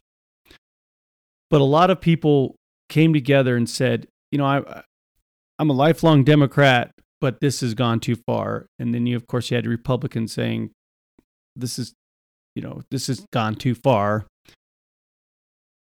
That was supposed to be the coalition that ushered in this red wave, right? And it didn't work. And I don't know if because too it's because too much time has passed, or when it really came down to it, the lifelong Democrat couldn't bring themselves to vote for a Republican. And that's where the real I another phrase that I like is politics is poison because it poisons our brains. It turns people into toxic. I remember when I was really starting to get into this stuff, again, in the wake of all this destroy the free market to save it. And I was becoming like it was ruining me Mhm. because it's so it's it's designed to be so contentious and you can't have you, you you can't have intellectual arguments or discussions with people it's all just talking points right you can't talk you can't you're not going to meet you're not going to go to thanksgiving dinner and where your liberal cousin shows up and have a nuanced conversation about monetary policy or uh, the federal reserve or or uh, the dangers of wearing a mask uh, in the symbolism of it because it's too it's going to be too heated. It's, gonna caustic, yeah. it's going to be i'm right you're wrong. No i'm right you're wrong. No i'm right you're wrong. No i'm right you're wrong. No i'm right you're wrong. And then you ruin thanksgiving dinner. Right. whereas a stimulating conversation that maybe gets a little spirited at times could make thanksgiving really great Well, we're in my family. What's happening is there's been a natural separation. The parties that Which are is- they they've decided to do Thanksgiving. that was and that was the that was the intent go back and listen to me rant and rave about this in our first 30 or 40 episodes Just listen to 34. Just listen to all of them. Yeah. what did i always say the first thing they took from us was each other they made they designed Very this intentional. they designed this to make us mad at each other It's very and, intentional. and families have been ripped apart. You've had communities, you've had congregations, you've had workplaces where that will never be put back together.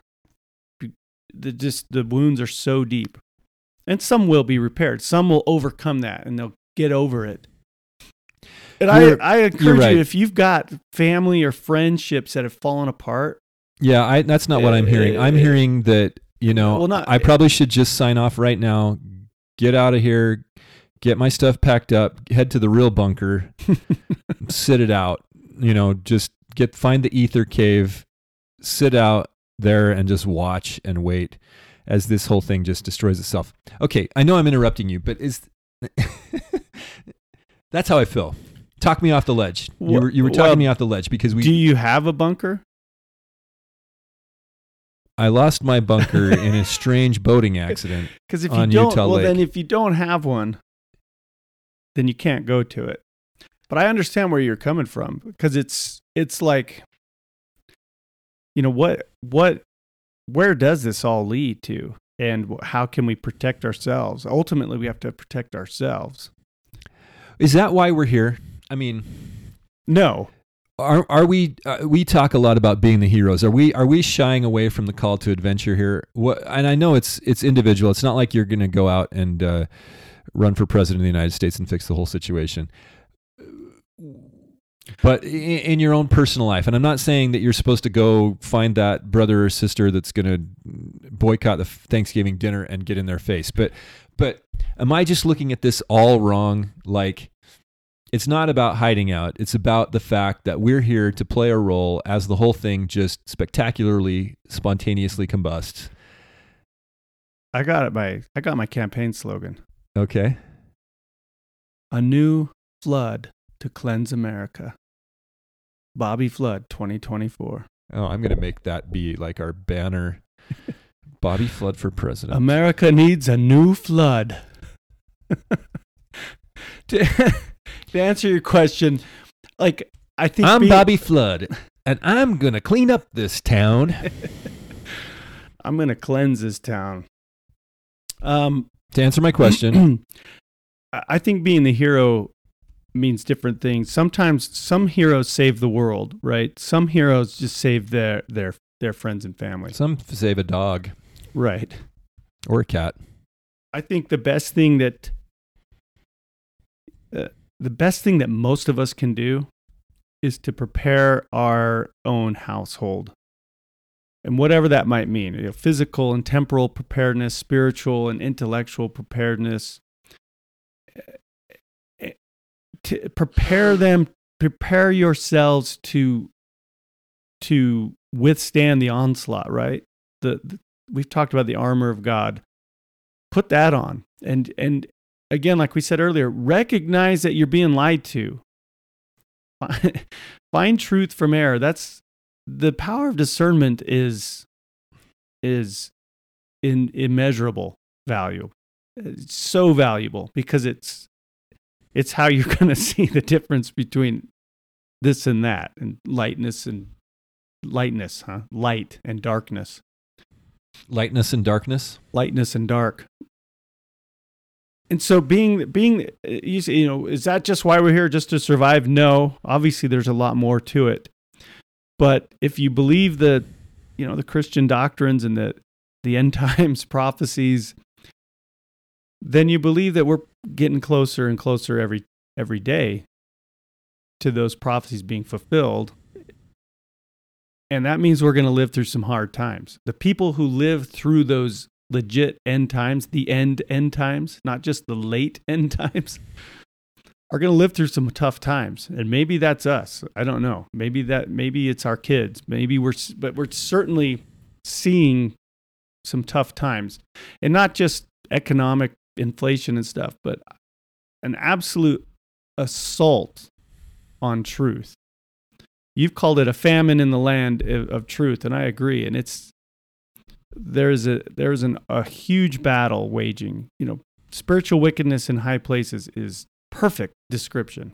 That's a perfect description. Not flesh and bone, but principalities, spiritual wickedness in high places. That's what that's what this battle is, and I think that's how you you fight it with spiritual righteousness in high places and in low places and in any place you are. Be a force for good. So don't drink, don't smoke. Keep your room clean. Honor your father and your mother. Now, I, I get what you're saying here. The Bible If makes we- it clear. I pity the fool who break this rule. He got Mr. T to fear. it's truth, right? This, the battle's over truth. right. And that's again, we're we're getting back to what we've said many many times. You've got to be discerning. You've got to figure out how to um, deal with the people you're around because you know. And sometimes I just want to get that sandwich board out. The end is near, and just walk up and down in the neighborhood. But you, I. I've definitely lost plenty of credibility already with people that I know. And you you know this this war requires uh, a lot of m- mental effort to to acquit yourself in the appropriate way to do the graceful thing the appropriate thing the best thing you know one of the things that I've talked about the mask a lot. I I tried to never put a mask on. But I wasn't like militant about it in the sense that I didn't go up to other people and say, "Take the mask off. Take the mask off," like at church or at the grocery store. Instead, Mhm. especially at church, because people there know me, I just had a big dumb grin on my face. And I would go in and, and shake people's hands or pat them on the shoulder and greet them. And I did the same thing at the grocery store, at least with the big, the big smile. Sometimes I Mhm. was pissed off and I just put my head down and got in there and out of there before somebody tried to run me down with their shopping cart. But Hmm. my point is being that sometimes you don't have to say anything or really stand out more than you're comfortable if you're just an example of doing the right thing. Now the masks are bl- mostly gone. They're kind of the left version of the MAGA hat. like you can, if someone shows up nowadays to a to something with a mask on, you, you probably know all of their politics. you probably know that they also have a Ukraine sticker and a Black Lives Matter flag, and they're they voted for Biden and Evan McMullin, and I could think of some exceptions to that rule. There- but there that- are, but- but that's that's probably you know if it's a young person and they've been wearing it in the car and yeah, an older person that's just legitimately afraid for their health. th- that's kind of a different thing. I look that I look at that as a as a victim. They're a victim of the propaganda. They're they're a casualty of war Right. of this intellectual war because they didn't wear the masks, bef- you know, before this, even though they were still an elderly person that was vulnerable to things. Right. There's a lot of fear out there. so the um the antidote to fear. That's what I think that's what we're living in. I think that that fear and that uh recognition of the dire situation creates the black pill feeling. And we need to we need to well, Jordan Bruno needs to rise above that. when I say we, I mean me. I mean, you people. I mean me. When Bobby says you, he means me. Um, my pronouns are me, you and me. And uh, so the antidote to fear, what is that? It's not just truth. well, it's it's And I'm, I'm being serious here. I'm asking Right. an honest question. it's light. I think light as well. but truth but there i think there uh, we definitely need our god we definitely need energy from them now more than ever Fear is the mind killer. it is the mind killer It's the little death. And I think it's interesting in, that in that Dune quote, he says that he will let it pass through him, the fear pass through him. And I think that's something we have to do in our own lives. It's not necessarily fight against it, but just let it pass, and then you assess the situation, and you and only you remain Right. And you discern the truth from the error, the reality from the fabrication, and only you remain, meaning only after that, only truth remains, only reality remains. And uh, that's where we're at. And we each have to go through that. We each have to put our hand in the box and experience that pain and suffering Mm. which was real in the in the you know the Dune story, but also it was based on fear, right? mm-hmm. And he let that fear pass through him, and only he remained. wise words Well, they're Frank Herbert's; they're not mine. right fear is the mind killer we'll put that back up on the website it's been up a few times Well, it's, it's kind of the it was kind of the founding idea behind this. When are they going to come out with the second Dune? The, I don't know. Follow up. That It- was good. I liked that. It was a little great, great visual imagery. Yeah. You know, Dune, that first Dune book is kind of it's an introduction. Mm. And I, I've got to read I've got to read the the follow-ups because I like the world and the story and the characters. But uh, I've read that first book a couple of times, but never moved on to to the to the others. There's a there's a Dune video game coming out. Uh, like takes place in like this you know that world and it's a survival game. So you start off you know with nothing, and you have to I'm imagining. Um, what's the one where?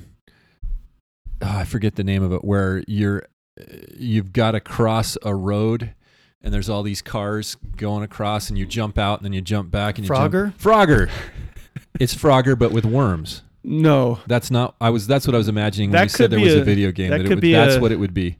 That could be a, a version of it. There was a there was a, a there was a Dune video game back in the old days that was a real time strategy. You remember those games like StarCraft? Oh, I love Warcraft? StarCraft. There was a Dune version of that, which was pretty fun, and I think that's been remastered or re-released. But there's a new a Dune one. StarCraft. Hmm. There's a new one in development where it, it's a survival game, meaning you, you control one character and you start off with nothing, and It's you like a first-person game. third person well first and third i think but you know these survival games are a popular genre What's a Uh, survival game?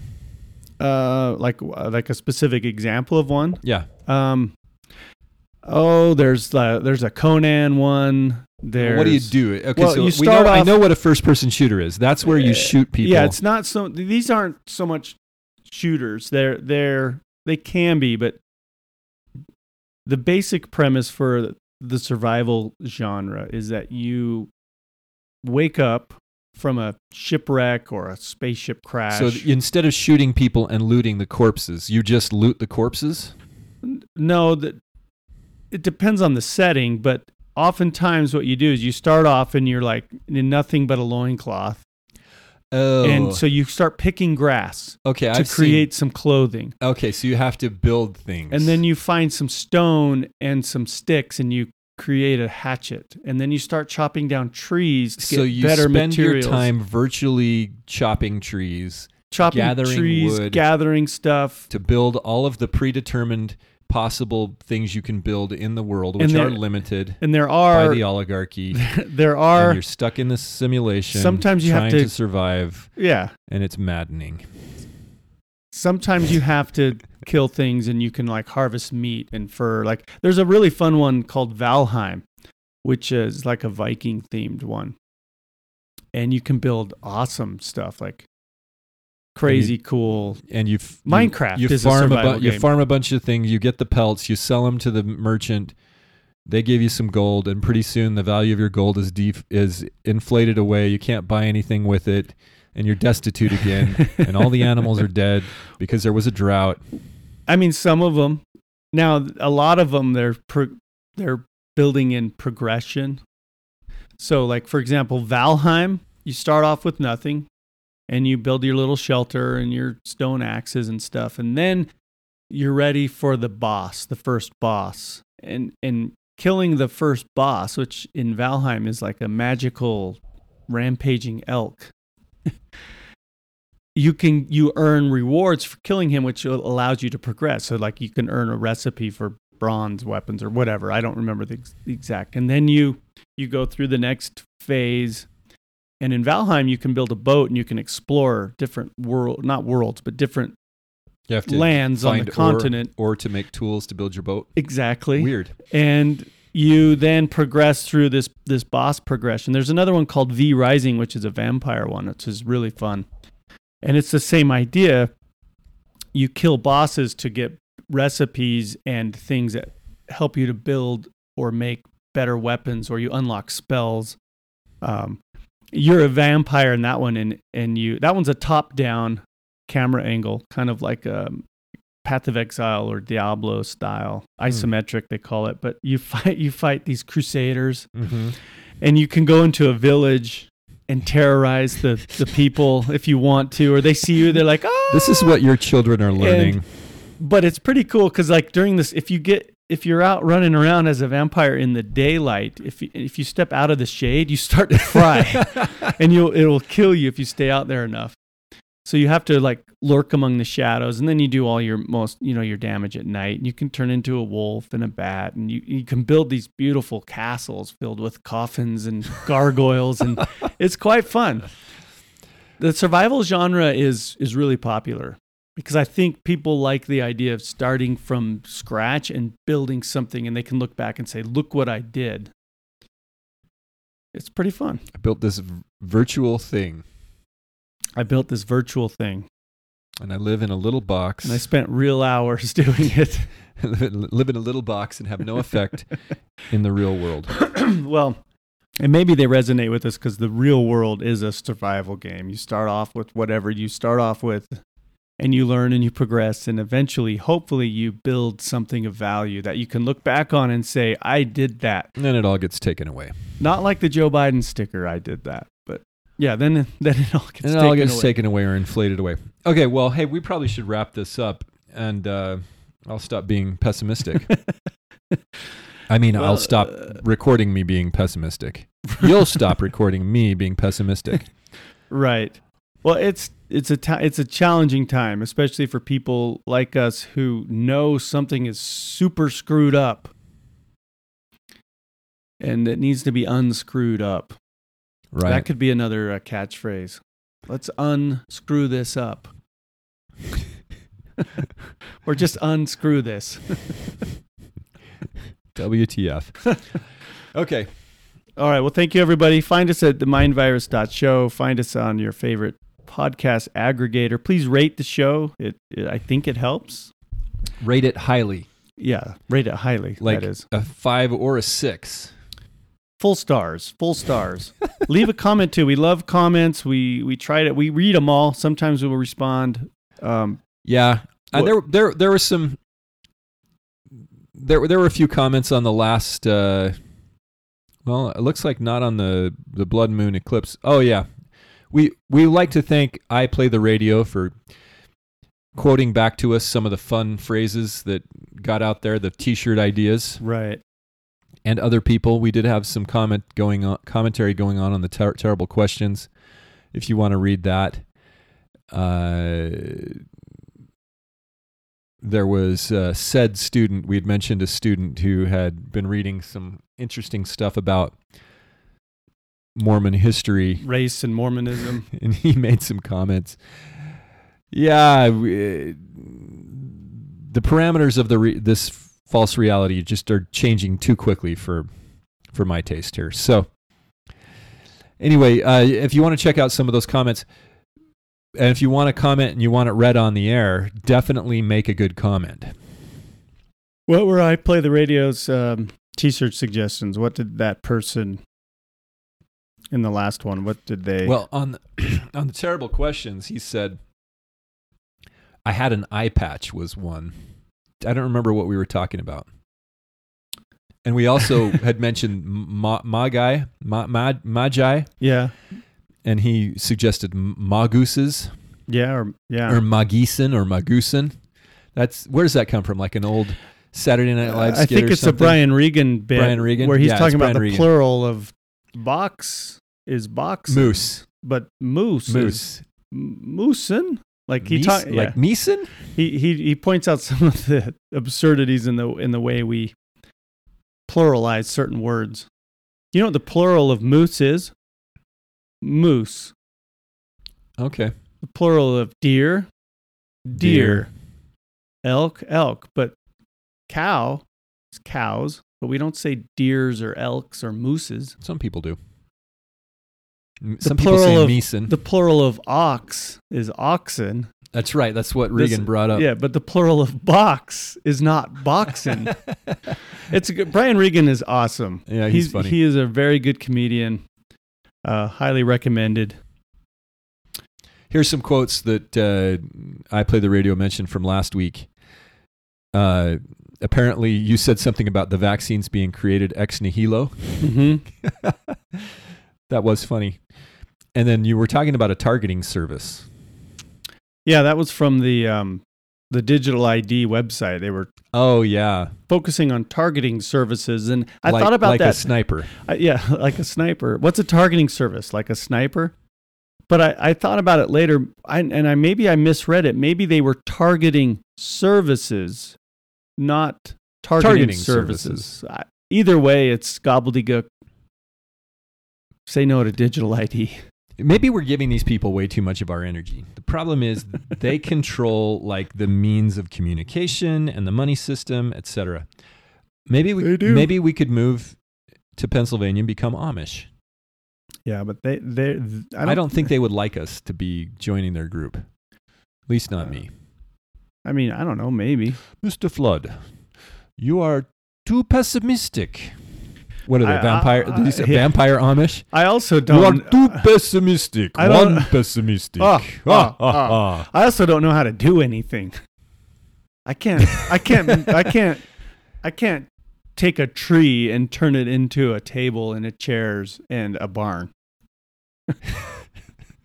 I I can't That- see. I can't walk up to a cow These guys have got skills. and 30 minutes later come back with butter.